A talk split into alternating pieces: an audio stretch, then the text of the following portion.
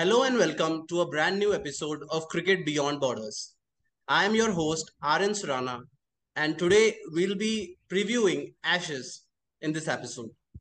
I am delighted to welcome my colleagues at Guerilla Cricket, Tony Bishop, who is an avid follower of Middlesex, a senior cricket writer and a commentator at Guerilla Cricket, and Messi Jez, who lives in Perth. He follows the fortunes of the Australian team and he used to live in England back in the day. First of all, how are you? I'm in fine order. I'm um, well. I'm looking forward, first of all, tomorrow to the World Test Championship, um, then to the Ashes. Uh, it's a huge summer. Um, I'm thrilled and excited, but a little saddened by the fact it's compacted into such a short time frame. And I think there will be prices to pay for the bodies of some of the cricketers who are being asked to do that. But nonetheless, um, genuinely excited. Great to be here too. So I'm well. I'm a bit damp and cold. I had six inches of rain in the last two days, uh, after, after none for six months, basically. Um, but cricket is the great joy of the Australian winter for me. Uh, the Test matches in England start around uh, six o'clock in the evening and go through to 1.30 in the morning. So that's you know perfect evening entertainment right through June and July for me. So I'm, I'm thoroughly excited, uh, and I I feel more doubtful about this series than I have any for a long time, to be honest. Hmm. Interesting. Wonderful to have both of you here on this episode. And as you rightly mentioned, Tony, we have some high octane cricket on the cards. The buzz around the Ashes has been archetypal, and uh, it is tailgating the World Test Championship. Uh, the hyperbole has been a common theme. Shots are being fired from both ends as far as the build up to the Ashes is concerned. Nathan Lyon has predicted a 5 0 rout despite the Aussies having He's not the new won a McGrath. series.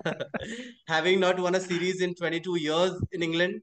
And uh, on the other hand, Stuart Broad has undermined Australia's Ashes victory in 2021, which coincided with the pandemic, saying Oh, it does yeah. not count in his mind because COVID 19 restrictions made it impossible to function normally during the series. I don't think that's done a lot for Broad's um, credentials as a, a pundit, but Certainly it not his has done. popularity in Australia. Well, I, I think it's just just uh, put up his stock as comedian uh, very very quickly. Well, I'll tell you one Uh, thing he was is having a laugh, and everybody else sort of had a laugh Yeah. with him. I think so. I think so. One thing that is interesting there is that you know, one of the things that I think is possibly true these days, particularly since since you know the, the, sandpaper gate and all of those things, and you know the, the, Justin Langer moving on and all of those kind of stuff, is there's a general feeling that cricketers now, because they play on the world stage in so many franchises with each other, that somehow to a certain extent the edge certainly the nastier edge is not quite what it was. And what is quite interesting is I think those two comments have been made by two players who tend to be outside of that that sort of franchise bubble where they all they, they all play with each other. Uh, yeah, I think there's a bit of that, coincidence, Tony. but could well be true. Well, yeah, I, I do think the the change in personalities has has helped, um, but I also think there's just a better appreciation of how no matches are won in the newspapers, you know, um, and it doesn't matter what what you say, uh, it's your play that's going going to to make the difference. Yeah, And you know, the, especially the English tabloids, but the Australian tabloids aren't much better in terms of picking up something and making something out of nothing. And I think the exposure to social media that a lot of cricketers have had and then pulled away from makes them realise how vitriolic and damaging all that stuff is. And they thought, well, why bother? Why bother? trash talk before major sporting events has always been a way to get column inches. These days, click throughs. Yeah. But the fact is, some things, some things in life never change. I am delighted to a certain extent that, that you know a little bit of niggle and friendly rivalry. There's nothing wrong with that, as long as you can Yeah. shake hands at the end of it Yeah. and feel you've, you know. I go back to the spirit of 2005. Um, which at the end, you know, the image of Shane Warne shaking hands with Flintoff and that, that wonderful picture. You know, I don't care how hard Mm. fought it is. I don't mind if there's a bit of edge, a bit of nickel, niggle, a bit of sledge. It's all part, part and parcel. Just don't, just don't take it off the field. And Brett Lee, achieve that, fantastic. Brett Lee, yeah, yeah, yeah. Brett Lee on his knees with, uh, I think it was Flintoff. Oh, it was consoling Brett him, wasn't it? Yeah, I thought it was Shane Warne, but yes, definitely, definitely, definitely. Yeah, and another bone of contention uh, ahead of the Ashes has been Sussex inking a deal with Steve Smith. The short stint. It has cleaved the English rating discourse into two spheres, with the general consensus being that England are providing Smith valuable practice ahead of the Ashes. Although a small minority, including the Sussex head coach Paul Farbrace, do believe that uh, by signing stalwarts like Cheteshwar Pujara and Steve Smith, they're actually raising the profile of English cricket and allowing the county cricketers to rub the shoulders with the Oh. best in the business. You had Smith, Pujara, and Ollie Robinson all playing in Division Two of the County Championship. Brilliant, fantastic. That's exactly what you need. And in Pujara's, well, no, we you know, we talk about the Ashes, but in Pujara's case, it's hundred percent genuine. I think affection and joy of playing for for, for them, and, and how well he does it. Um, personally, I don't mind it. I know what Farbrace said, uh, and sure, you know, Smith needs to get himself in some nick, but but you know, the county championship benefits, the quality of the cricket that's played in the county championship benefits, Sussex benefits. He puts bums on seats. You know, genuinely to me, it's it's utterly reasonable. No worse than Ravi Ashwin playing one game for Surrey. Admittedly, he took, admittedly he took six 72 or something, but you know he did it. He he, he, uh, he did it purely short-term deal. I think English counties should never turn down, even on a short-term basis, the opportunity to get the genuine top players of the game. And if, if why shouldn't they do it ahead of a series? Everyone wins in my in my book. There's a couple of dozen Australians playing county cricket at the moment. Hmm. and I think it's good for their development as cricketers in the long term. That makes for better Test cricket, uh, and it's great for the counties. I mean, you look at people like Chris Rogers and Justin Langer, who spent years and years grafting out runs At in Middlesex. cricket. Yeah, and uh, you know I, they became much loved members of the the counties they played for as well. Um, yeah, this is a short-term deal, but it's true. One thing I that Smith said that I do believe is that he just wanted to play cricket and he didn't get a stint in the IPL. So he he would have gone and played club cricket or, or league cricket or, or anything to get a game, I suspect, because that's what he does. You know, that's who he is. Didn't they have a, didn't they have a, like a seven-hour training session of which he spent about Yeah. six hours just refining his batting technique? I mean, And then he went and then he went to the nets afterwards. Yeah. Yeah, so I think it. I think it'll work. You know, Labuschagne has been knocking out runs for Glamorgan again. Interesting enough in Division Yeah. Two. Smith, uh, Neser, uh, who I think probably will Yeah. get a look in in the Ashes. I'm sure we we may well we may well come on to that. You know, um, Marcus Harris didn't get the call, I don't think, but he's been doing a decent job. Always has for Glamorgan, even though he was described as mediocre by Justin Langer. Probably one of the reasons Justin Langer's not there anymore. Um, yeah, it, it's like I said, everybody wins. I'm just a little sad that by and large it doesn't work the other way with the Sheffield Shield. I know there's Sheffield timing Shield- and other things go on, but I think it is a pity from, Yeah. from an English perspective we don't get more players going there to play in that. Yeah, correct. England is one of the few countries uh, which allows, makes a provision for overseas players to be playing in their domestic competition. So I just want both of you to shed a light on the financial implications and the crowd turnout factor as well. Uh, do you mean for county cricket or for the for the Test matches themselves? I mean, what kind of an impact does a Mohammad Rizwan playing in the county championship or Pujara turning up for Sussex has on the crowd factor? Because what from what I gleaned out of match reports and the Twitter discourse was that the crowd was decent, the turnout was quite remarkable when these guys were on the field. Yeah, I think you've got to look at two things. Um, one is the attendance at the game. You've got to look at the streaming, and you've got to look at the global attention that that, that it also brings.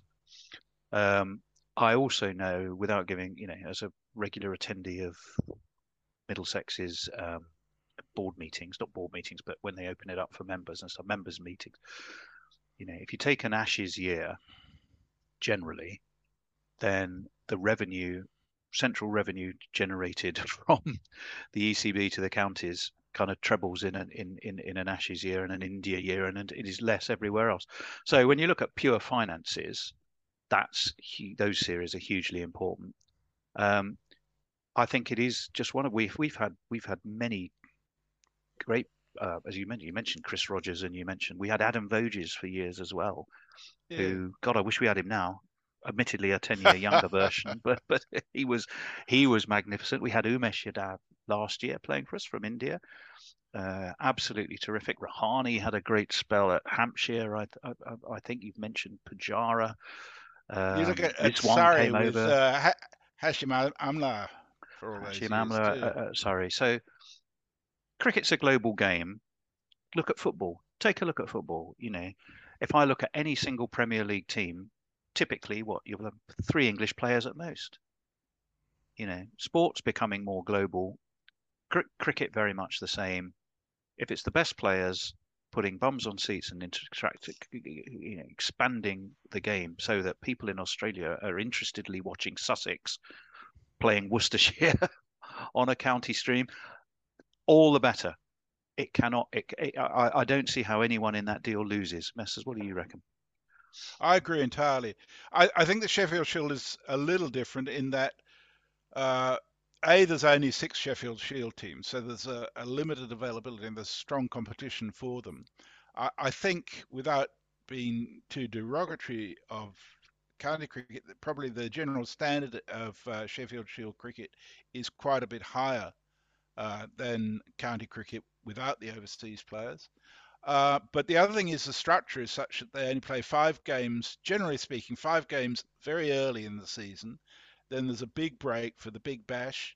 Uh, they fi- play five games at the end of the season. So there's not a lot of uh, continuity in there for someone. And one of the, the things, particularly say someone like Western Australia, that's been really successful, has been about team building and consistency within the, the team. Uh, and uh, frankly, you'd be struggling to get into the West Australian team at the moment. Uh, they've won mm. The Sheffield Shield, the Big Bash, and the One Day Cup twice. Uh, sorry, it, this year and the previous year, both of them. Um, and they've got bowlers who would probably get close to getting an English Test spot who can't get into the West Australian time side from time to time. So you know, it it's it's a different uh, a different model entirely. Um, but that being said, we certainly have had the privilege of some wonderful cricketers. I remember watching Barry Richards play at the WACA oh, for South yeah. Australia. Tony Lock captain South Australia, uh, Western Australia at that time actually. Um, so and Ian Botham uh, in Queensland for quite a while. Uh, so there have been sort of marquee players come in from time to time, but I think generally speaking, the the feeling now is very strongly that uh, there is so much competition for places as it is. Uh, there's not really space to to put a lot of extra people in. Yes, absolutely. Some wonderful points there. Yeah, it's just good to hear about these experiences. And I completely agree with the point that as long as the financial and the crowd turnout factor is bolstered, it is for the benefit of everyone. Um, yeah, absolutely. Moving on to the personnel, uh, the return of Jonny Bairstow ah. has led to the exclusion of Ben Foakes who in Bairstow's absence did absolutely nothing wrong to lose his place and he's a notable absentee in that unchanged 16-man uh, squad for the first two Ashes tests and the Ireland test. So what are your thoughts on that? I mean, uh, can he feel hard done by? Oh, yes, absolutely. Um, I'm a. Some people might be regard me as a conservative because I love Test cricket and there's some things I really value about it the irony is that I also love uh, the IPL. I think the IPL is a fantastic competition. But when it comes to Test cricket, I'm a strong believer that you need the best wicketkeeper you can get. Uh, and hopefully that wicketkeeper can bat a bit. Now, in Foakes' case, not only is he a great wicketkeeper, he's a bloody good batsman. He's got an average of about 32, I think it is, which is more than a number of people who've been playing for England over the last few years in batting positions only.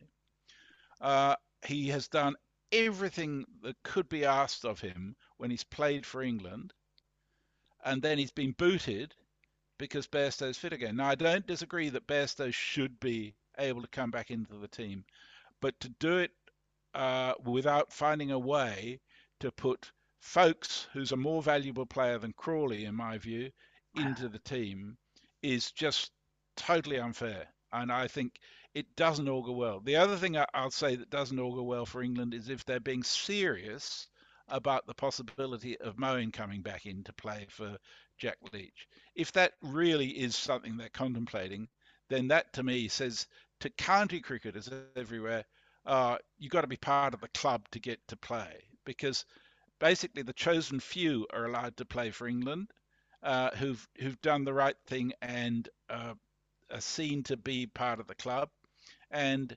aspiring upcomers don't necessarily get a chance if Moeen comes back in. I don't think he will. I think it makes huge sense to bring someone like Will Jackson who can can both spin and uh, and add a lot of strength to the batting order. But um, I'm I'm really angry about Foakes. I really am. I, yeah, I'm, I'm sort of did, betwixt. Did I make myself clear? Yeah, I think you. so basically, it's fine. You're, you're, you're just glad Jonny's back. You know, bugger Foakes. That's. They're, they're, I kind of agree because I'm I'm the same as Messi and I'm I'm I'm a dyed in the wool lover of Test cricket. But I, you know, life is a series of trade-offs, and professional sport is hard, hard, hard.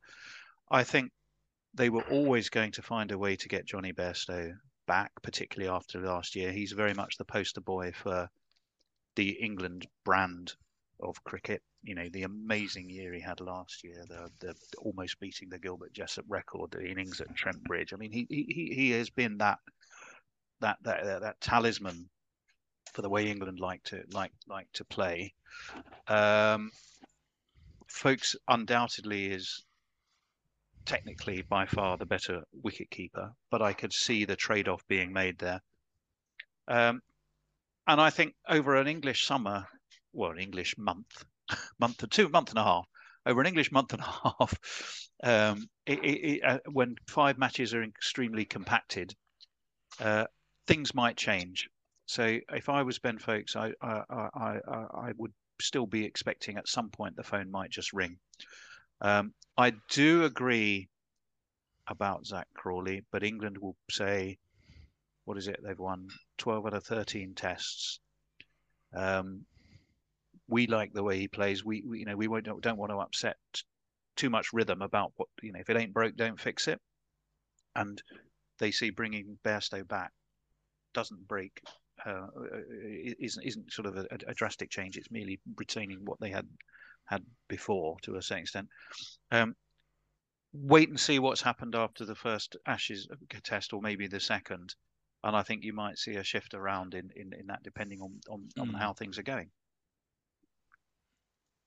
Yep, and adding to the point Messi made about playing your best wicketkeeper at all times, that is the exact uh, precondition for which the odds are being stacked in the favor of KS Bharat over Ishan Kishan as India approach the WTC final. Because even though Ishan Kishan is a like for like replacement for Rishabh Pant and offers that left handed divergence from what is a battery of right handers in the Indian top order, uh, the odds are still being stacked in the favor of KS Bharat because he is a better wicket keeper, as we saw in the recently concluded Border Gavaskar Trophy. Yeah, it's I a similar. I, I see that similar debate. Bharat's the man with the gloves, isn't he? And he he, he played in all four of the um, uh, last series three raging turners, uh, followed by the, the flattest track you'll ever come across when all India needed was a draw. but um, it, it, yeah, I, I, I got a feeling they'll stick with KS Bharat for the Oval, but um, I'm less yeah, and playing your playing your best wicketkeeper gains even more significance in England because of the wobble factor that happens mm. when the ball passes the stumps. Yeah, hundred percent. You will get you'll get less so possibly at the uh, the oval from a World Test Championship perspective, but generally, you're absolutely right. Early morning, that ball's going to nip around quite quite a lot. and you've got two attacks in both Australia and England, who are, who, regardless of which seamers ultimately come in for England. That's, I mean, they've had their challenges in that department. Um, I still expect England to tend to favour bowling first if they win tosses. Ben Stokes has, I think, done that in far more than any other captain. I think in England history, probably percentage-wise, he's chosen to bowl first. Um, I don't know. I think Pat Cummins might as well. Lords, for example, bit of bit of cloud cover early morning. I'd be surprised. Uh, both teams, I think, will want to get ahead of the game and look to put the other side under pressure. So, you're right. The technical skills needed as a wicketkeeper for the moving ball are a factor. But Bairstow has ex- enough enough experience to do that. It moved around against Ireland at Lords under some cloud cover, and I don't recall him ever, even with potentially still a slightly dodgy limping leg, he he didn't actually misfield anything that I can particularly recall or, or put anything down. I think he's good enough with additional X factor. That's the ECB's point of view, and that's why they've stuck with him. Correct, correct, makes sense. And this point of uh, less help from the surface is actually in keeping with my next question. Hmm. That Ben Stokes has ordered uh, fast and flat wickets that would allow the employment of his favored style of all-out attack. So, uh, if you've been keeping an eye on the recent reports, all the messages have been conveyed to the pitch curators that the pitches should be in keeping with the Bazball style of play, the hyper aggressive brand of cricket that has defined McCullum and Stokes here at the helm. So I just wanted to ask both of you that English cricket, as we know it, has generally revolved around green tinged surfaces that demand watertight batting techniques, and batters across the board have struggled to score runs. So, how do the pitches prescribed by Stokes, the anodyne surfaces, change and alter the dynamics of the series? Ooh, that's an interesting one. Well, one, I, would say firstly, first, I don't, I don't, I don't believe it. Hmm. Uh, you know, it, it's, it's a, a pronouncement that this is what we're going to do. We'll see, see what we see, and to be honest, it's not always within the purview, the, the capacity of the, the groundkeeper to be able to provide the wicket that's asked for. Um, and the other thing I'd say in relation to what you said was that it's not necessarily true to say that England wickets have always had this tinge of green and it's always been that way. Any more than it's true to say that, for instance, the WACA was always fast and bouncy. There have been really dull test matches there on roads. And in England, certainly the, the test matches that become more dramatic are often on uh, green seamers. Uh, but the truth is, I, I, I'm an old man. I remember the 60s, and England had some very, very dull wickets uh, back then, and there wasn't a lot of green seam available, and long drawn out draws that are incredibly dull. Edgbaston in um, the 80s, flat as pancakes oh, when Dennis Amiss was like yeah. scoring, you know, 100 every game he played in. I, I it, it's, I, I take it a little bit with a pinch of salt because you also have to remember that key to winning a test match and indeed to England's approach is aggressive field placing, bowl not to worry about conceding runs by and large, but to to take wickets and to win a Test match, you've got to take twenty wickets. So um,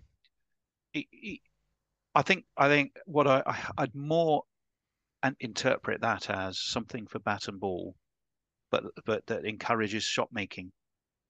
Mm, mm, you know, mm. otherwise, you know, five draws. It, it, what what Brendon McCullum and Ben Stokes have nailed their colours to the mast for is to make Test cricket sexy, exciting, watchable, clickable, you know, YouTubeable, whatever it is. They want to make it fantastic to watch. That's their vision, and and you, you have to have something for both bat and ball for it it it, it to be that. So I, am not expecting it, feather beds. Um, yeah, no, I, I don't think. No. Well, the other thing I'd say is that he's asked for shorter boundaries at 59 meters or whatever mm. the, the minimum is. Um, I mean, I two things about that. Firstly, I think that could actually uh, favour Australia more than England because England had no problem clearing the boundaries uh, last summer, uh, and shorter boundaries will just bring them in reach of more of the Australians, I suspect. Yeah, you could Um, shoot yourself in the foot from an English perspective, couldn't you, Yeah. in that one? Uh, But Tell the other what- thing is, I'd be really disappointed if that's the case because I like a ground where you can run three. You know, one of the things about the 20 over World Cup in Australia last year was the fact that at grounds like the MCG and uh, the Perth Stadium, there were big boundaries. And it changes the nature of T20 in what I think is a really good way. You probably don't get as many sixes, but you get more uh, strategy in terms of field placements. You get more capacity for people to run three. I think it adds a dimension rather than take it away simply because uh, people can't hit quite as many sixes. I'll tell you what, don't. I, would Sorry, love Tony. to be. Well, it's all right. I'd love to have been a fly on the wall if a conversation was ever had between McCullum and Stokes and Jimmy and Stuart Broad. Well, Stuart and Jimmy, I know this is likely to be your last Ashes series because you know one of you's over forty, one of you's nearly there. Um, so what we're going to do is have flat batsman friendly tracks and uh, shorter boundaries. How do you feel about that?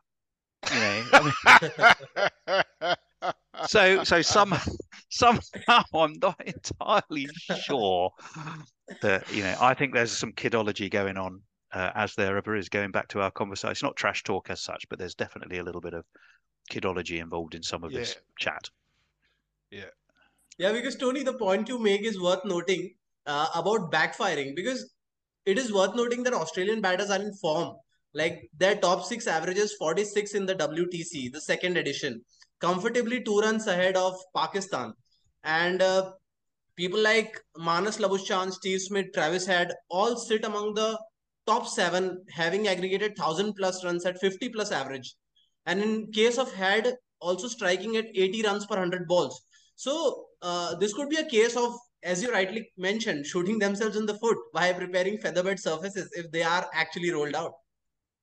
But which of course was Yeah. originally done to to get out of doing something. I don't think England are trying to get out of playing in the Ashes, but but yeah, it's come to mean something slightly different, hasn't it? It doing one thing that should be in your favour and ends up not being. Um, I I think they will be competitive surfaces. I think they will offer something for bat and ball. Um, I don't. I hope they don't shorten the boundaries. I don't. I, you know, the variety between pitches at Trent Bridge.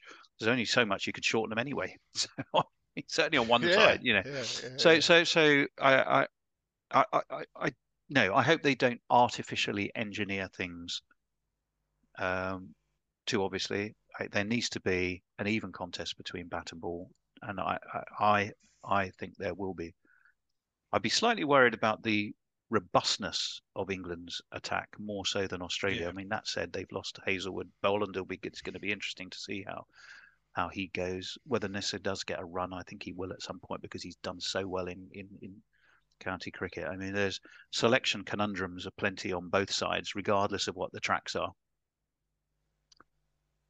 They're not correct. going to be playing And- at Trent Bridge actually, so they don't have to Oh, worry well, about that, that's probably why. Which is that. And before we uh, dive into the selection conundrums, I would just like to add to Messi's point about it is not always easy to change the conditions of the pitch overnight, even though it is coming from the top down. So, for example, Lucknow, if you remember in the recently concluded IPL, had wickets oh, uh, where only 120, 130 run games were conducted. And BCCI made their efforts. They pulled out all stops to change the conditions of the surface and create a high scoring venue. But in the end, it all came down to a bust because the average run scorers were around 130, 140 marks. So that's absolutely on spot that it's not possible to change the conditions overnight, even if you are passing the message from the top down and wanting that transformation overnight. that's exactly true. Mm, yeah, no, I, I would. It, uh, it was a it was a dreadful pitch, Lucknow. Really was. They they should have been made to play all their games away. Well, yeah, yeah. I think you'd have to be playing test matches at Taunton if you wanted um, those, you know, ball, the ball ragging square. But I don't think that's in anyone's anyone's interest in England, and probably why we don't produce quite the same quality of spinners as other other countries in some cases. Well, it's it's an interesting question because I actually regard Australia's batter's weakness, biggest weakness, as being against good spin, uh, which will be really interesting this week at the Oval. With uh, I don't know if both Ashwin and Jadeja will play, but uh, uh, I think Australians struggle, particularly early on, against good spin. Um, and there may be a sigh of relief that Jack Leach isn't playing, but they're probably not going to be facing a lot of turn uh, on any of those wickets in the t- in the Ashes. Yeah, I, I, I, you know, I agree. I, I don't know if Aryan, you want to come and talk about that, but the Leach conundrum has opened up a number of, in a way, he was nailed on because he's England's leading wicket taker, I think, isn't he? Something like 58 wickets in the in the in the Bazball era. He's he's been terrific.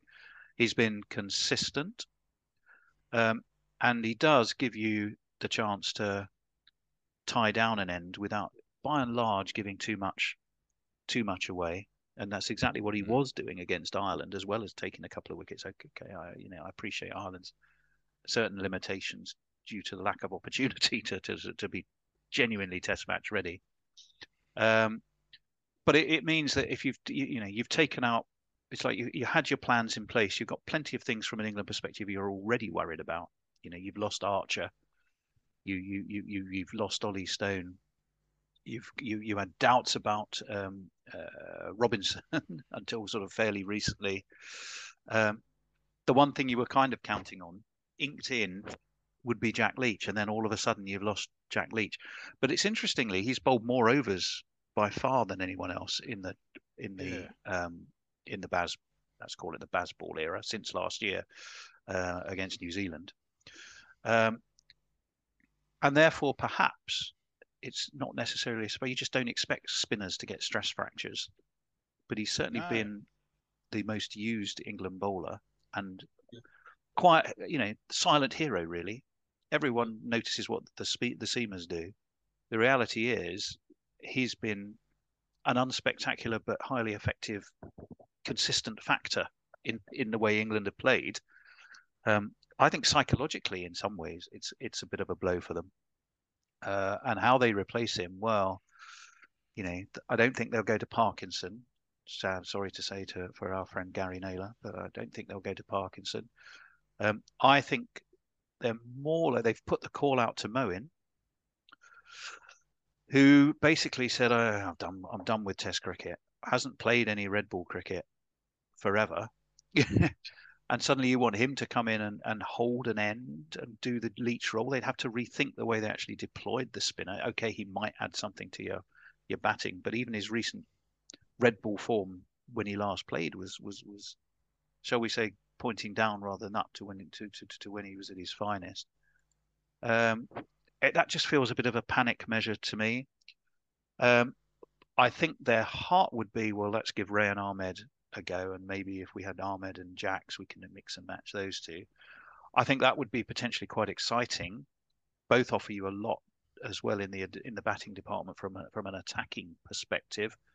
Um, but a young man like Rehan Ahmed, he's not going to tie down and end the way a Jack Leach would. So um, again, if if you go back to if England were genuinely going to play on flat batsman friendly tracks, and you don't even have a, a, a leach to tie an end down, it's another reason why you'd go, well, hang on, that's that's that's you've shot yourself in both foot feet in a way. Mm-hmm. um, so I guess my gut feel is I don't think Moeen will come back, but by the time you re- issue this, they will have made an announcement, and I might be wrong. I think they're more likely to go for the more all-rounded option of Jacks and uh, or Rehan Ahmed. Um, and a lot of this, the mystery factor that no one is fully sure about, is does Ben Stokes play as an additional seamer or is he just batting only? Everyone who watched him against Ireland at Lords, every time he went to field, you thought, "Oh Lord, he's gone down! Oh, look at that! He's stretch hyperextending his tendonitis in his knee, and you know all this kind of stuff." it was a heart and mouth moment every time he went near the ball in the field. You know, mm. first captain, I think, to win a Test match ever without actually batting, bowling, or keeping in the, in the entire Test match. So um, he's clearly looking after himself. Your selection of a spinner and who and how might genuinely come down to honesty, which I'm sure there is within the England camp. We're just not seeing it from the outside as to what are the chances that Ben Stokes will actually be fit to bowl and how much. If the answer is sporadically and just occasionally as a partnership breaker, then they're going to have to think very hard about that spin option, I reckon. It brings to the fore what I think is a really interesting factor. That is, uh, uh, against Ireland, and I, you know, with greatest respect to Ireland, it wasn't the toughest opposition. But basically, England were playing 10 men and a captain. Um, I don't think they can afford to do that against Australia. Uh, and even if Stokes bats, uh, well, let me put it this way: no other player would be past fit to play if the cri- uh, on the criterion Stokes sets for himself that he said, if I can walk, I will be playing. That's not good enough.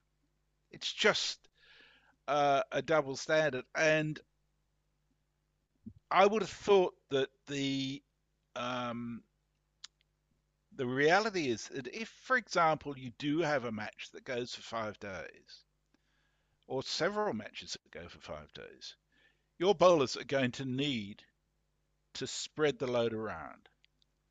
And particularly without Jack Leach, who, as you say, bowled more overs than anybody else, even if you have someone like Rehan Ahmed or, or Will Jacks, it's unlikely that they'll bowl to the same extent that Leach did. Um, so if you're depriving yourself of an extra bowler, uh, and I know Stokes has said that he will bowl, but at what cost? You know, is he actually going to damage himself further by bowling when he's actually not fit to do it? He has to have a cortisone injection to bowl every time. Um, my my judgment is that they, sh- unless he's fit, they should actually leave him as non-playing captain on the edge of the field, and put another seamer in there, or another all-rounder at least who can can bowl some pace because Ooh. otherwise, I think they're making it really hard for themselves. Spoken like a true Australian. yeah, that's a valid I don't think I can't see a scenario they'll leave him out unless he's literally he's he's bed bound. I can't see it happening. Well, I'm willing to predict that he will not play all five tests in the series. That might be true, and Ollie Pope, I think, is designated as as um, yeah vice captain, which would be wow, that would be really interesting. That would be a really but, interesting situation. I, I because saw, at this moment, um, his his presence and the philosophy that he brings to the ground is equivalent to the all-round skills that he has, right? Yeah, yeah, yeah, yeah. yeah. I mean, it, it, much as Bairstow is iconic, uh, sort of, sort of uh, in the you know the the, the, the style talismanic, I suppose. Then, then so of course is Ben Stokes. You know, no one will forget Headingley in 2019, and that sort of one-man effort that's you know a, a, equivalent to both of them in 81. I think uh, probably even better. It depends, you know, on your generation, I guess. But for a modern generation of cricket followers, Stokes arms aloft, uh, Headingley, just exploding with joy and, and relief as, as he somehow hauled England over the line in that Test match is such a, a, a um, you know something that will live forever. It, it, it's to me that's up there with you know the the the, the Shane Warne ball of the century, the Botham Ashes. That that that as what Test cricket can be when it's hmm. fiercely competitive and at its ultimate best. And Ben Stokes is there. So you, I, apart from Messi, I don't think you'll find a single Australian who would go. I think you know we'd rather Ben Stokes was in the team, not out of it. I think they'd all, they'd all be happiest if if Ben Stokes wasn't in an England team and never do what you what is going to please your opponents. So I don't see it happening except just purely on fitness. Yeah, and uh, Messi's point about alleviating the burden across the bowlers just made me hark back to the onset of the Border Gavaskar Trophy, where there was this conversation going between the Australian frontline spinners that who can partner and share the burden with Nathan Lyon. Because at that moment, Todd uh, Murphy and Matthew Kuhnemann weren't really in the scheme of things. So uh, the spin bowling attack hadn't been rubber stamped as of now. and uh, the Australian media was sort of hyping up Marnus Labuschagne's spin. And then he made a frank admission that he was not quite in the same league as a Matthew Kuhnemann or a Todd Murphy. So similarly, asking 10-15 overs of Joe Root actually dilutes the potency of the English attack, right? Yes. Yeah, yeah, I I, Yeah. I, I, I agree. And no part-time spinner. I know Joe Root occasionally says, you know, I'm an all-rounder, not a part-time spinner, but I don't genuinely think he believes it. I think it's just it's slightly in in in, in jest. It's never going to be, I think, as good as a specialist. Of course, they'll have amazing Yeah. spells. I mean, Joe Root can always point to what was it, five for seven, might even have been Yeah, seven five for for five. I can't remember which way. yeah. But you know, that was on a, you know, a, a sort of a, a, a, a snake's Raging Turner. nest Yeah. of, of viper's nest of, of, of turning the, the ball turning. Um, he'll definitely get some overs, and he definitely offers you something. And he can now he's got a leg break he's added to his off breaks, and um, you know he likes And to come to around forget the the wicket. bouncer that he has that comes Yeah, out he's got the occasionally. bouncer. Yeah, yeah, yeah. So, so it, it, it's- it's a useful additional asset, particularly when the ma- mantra is bowl to take wickets, not to cons- not not not to not to save runs. Um, but you don't want to be relying on him. That's still my point of view. Yeah. Yeah, Yeah, then I, I'd agree entirely. Yeah, and the selection predicaments, I think, manifest themselves most starkly at the top of the order for both the teams. Because speaking of Zak Crawley and David Warner, so uh, as far as Zak Crawley is concerned, before the Ireland test, uh, obviously it's not an opposition exactly bristling with quality, and that's why probably he's able to get runs. But his overall test average was 27 from 33 games, uh, with 300s and since the half century and 100 in the Rawalpindi test against Pakistan, he failed to pass 15 8 innings. And then, after notching a ton in the West Indies in March 2022, he actually went 16 innings without a 50. So, that is not in keeping with the standards that are expected out of an international cricketer nowadays. Yeah, and uh, yeah. McCullum and Rob Crowley actually uh, echoed their sentiments that we are not expecting consistency from Crawley, which actually made Nasser Hussain scratch his head. That what are you exactly talking about? So uh, I would just like to know from you guys, being avid followers of English cricket, that what is the exact mindset behind the handling of Crawley, and is the optimism actually misplaced in just backing him to the hilt? Well, You get, you go. Pass, possibly, yes. When he does come off, um, he puts runs. He uh, now let's take Ireland again with the classic, no disrespect to Ireland, but remember, you know, but the proviso. Um, he and Duckett together rattled that scoring rate along to put England into an incredibly strong position. So, what England crave and look to do is get the runs on the board quickly. Strike rates for England in the let's call it the Bazball era have been like double ever anything under Joe Root. They want to attack from the off with the bat. They want to give their bowlers the maximum time to bowl the opposition out. Crawley, when he does come off, is well equipped to do that, as as is is Ben is a, as is Ben Duckett. It's why a Sibley or a Burns ultimately we went by the wayside. Although I think one, could argue technical issues with both. Um, I think possibly they've been in in in previous eras, hundred percent. You know, Crawley would not be still there. Um, I just feel they they believe if he comes good once every three or four, that still helps them to achieve that that objective. Um, and though so they, they they they they want to stick with him. I reckon people will divide themselves into two camps: died in the wool traditionalists, where I'm looking at one now, from where I'm sitting, um, and those who who who who you know are slightly more adventurous. I think McCullum, and with him Ben Stokes, will take the more left field options on occasions, if it's all about attacking. You know, what can we do to be more attacking? What can we do to put sides more under pressure? And I think they see Crawley, although flawed, as able to help them do Yeah, that. yeah. Fair And point. Go Well- back to looking at the record with him playing, even if his own contributions have been patchy. Yeah, I I think there's a, a couple of things with Crawley.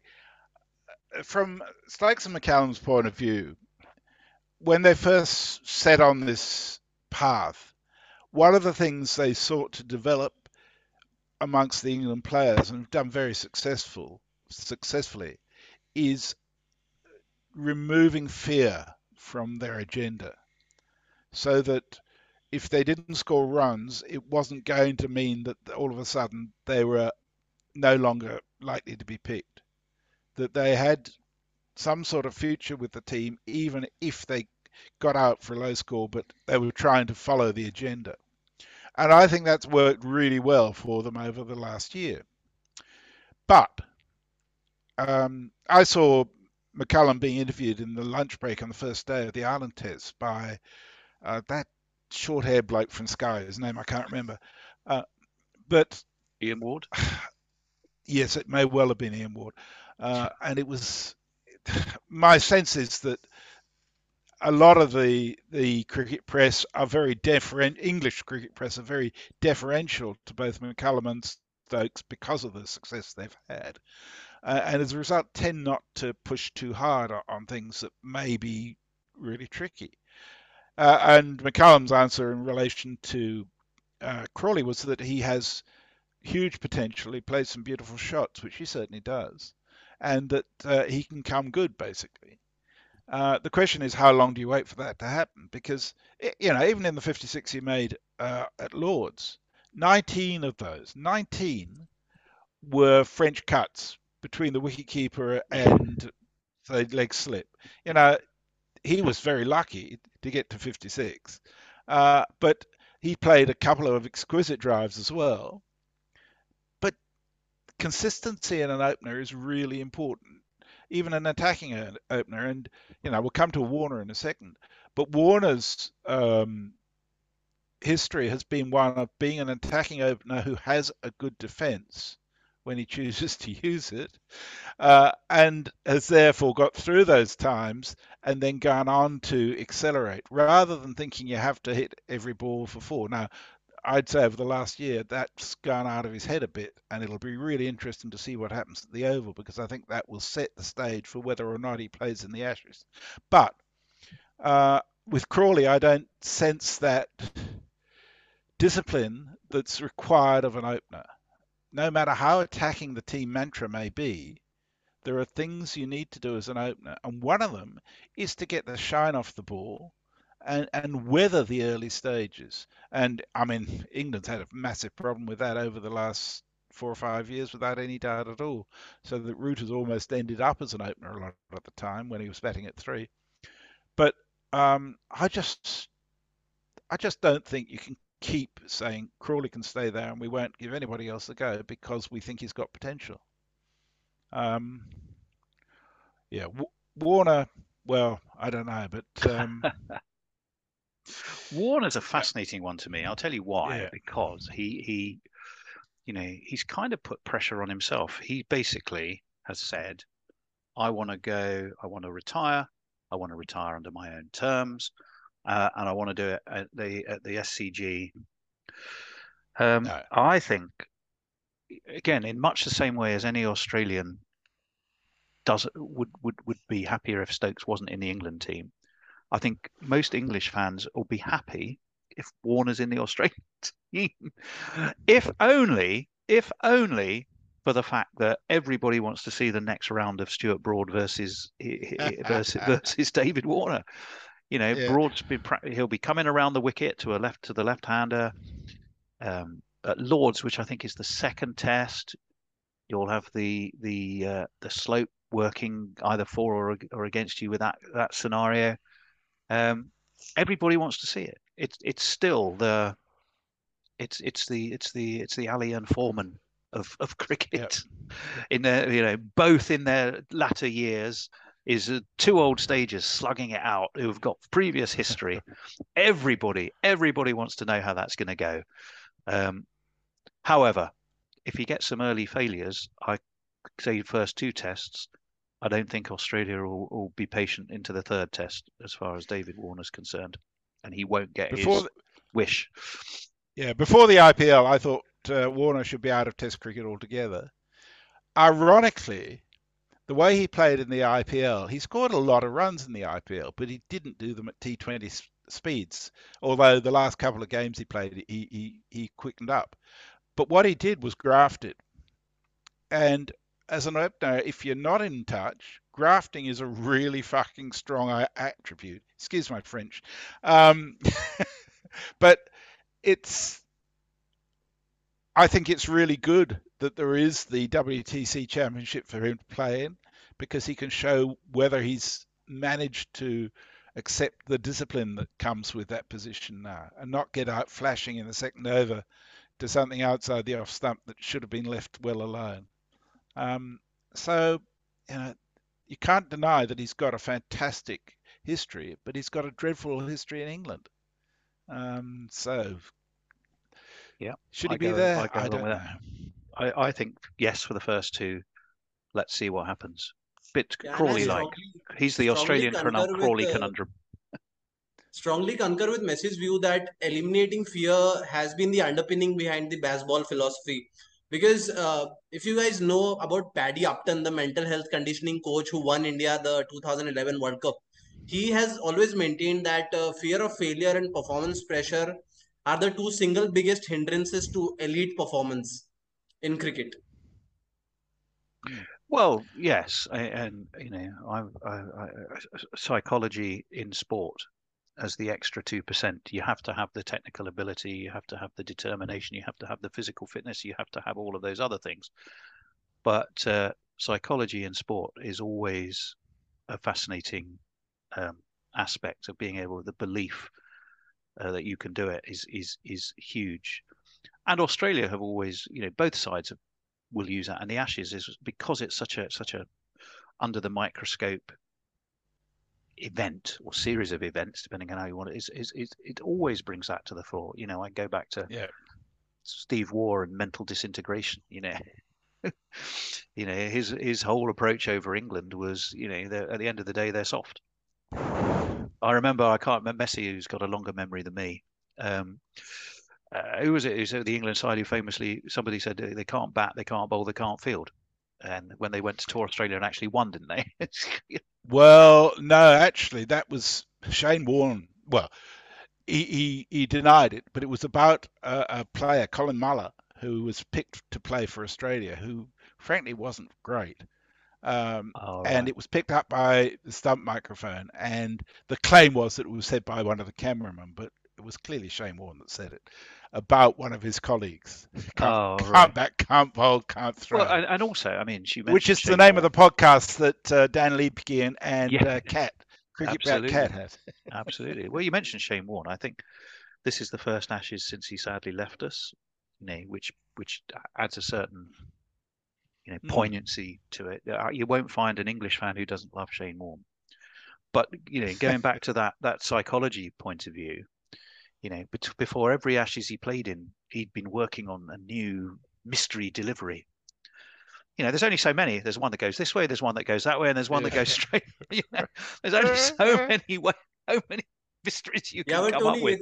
But the psychology yeah. of believing there might be this new ball, and Stuart Broad is, is, is, taken up that mantle as well to a certain extent. You know, when I said about talking about new... taking the piss. Yeah, well, you know, but but to me, that's all. That that's the fun side. That's that's that's the the, yeah. the, the, joy of it's it's Accurate. it's better than trash talk because it's it's got yeah. witticism. It's funny, yeah. but also it ratchets up that that that the the, the, the, the tension and the an, an anticipation for for for sure. um, and and Warne, you know, waiting for the war for Shane Warne's, you know, what's what's the new ball he's going to decimate England with this time. It's all that's all rooted in yeah. psychology. Yeah, so never never underestimate it. yeah, the psychological battles and the amount of impact an Ashes series has on people's mental health has been immense. Because mm. if you consider reading the biographies of Marcus Trescothick or Jonathan Trott, how they were tormented by the latter was tormented by Mitchell Johnson in the Ashes yeah. series, and what effect? I was just thinking of that. Yeah, that was extraordinary, wasn't yeah, it? I just left him in tatters. So It Yeah. did. And Steven Finn, unselectable, and the horrible tour he had. It, it does. It puts you right in. It exposes you. It puts you right in the spot. Spotlight. Go back to, you know, the Foakes or the, the Foakes conversation we had a little bit a, a little while ago. It is a tough, tough sport. It's brilliant, magnificent, gripping entertainment. Um, has its rewards, but you're right under the spotlight for an intensive period of time. It, it, it stretches every mental and physical aspect of you. That's why it's called Test cricket. It's why it's not a T20 thrash. It's why it's not a one day international. It's Test cricket because it is the ultimate test of all aspects of your ability in playing the game. And So, I shall now get off my soapbox. some really profound observations in this episode, and I'm thrilled to have both of you in this Ashes preview. Thank you so much for coming, guys. Well, we were delighted. Thank you so much. It's been a, thank, a thank you very much. It's been great fun.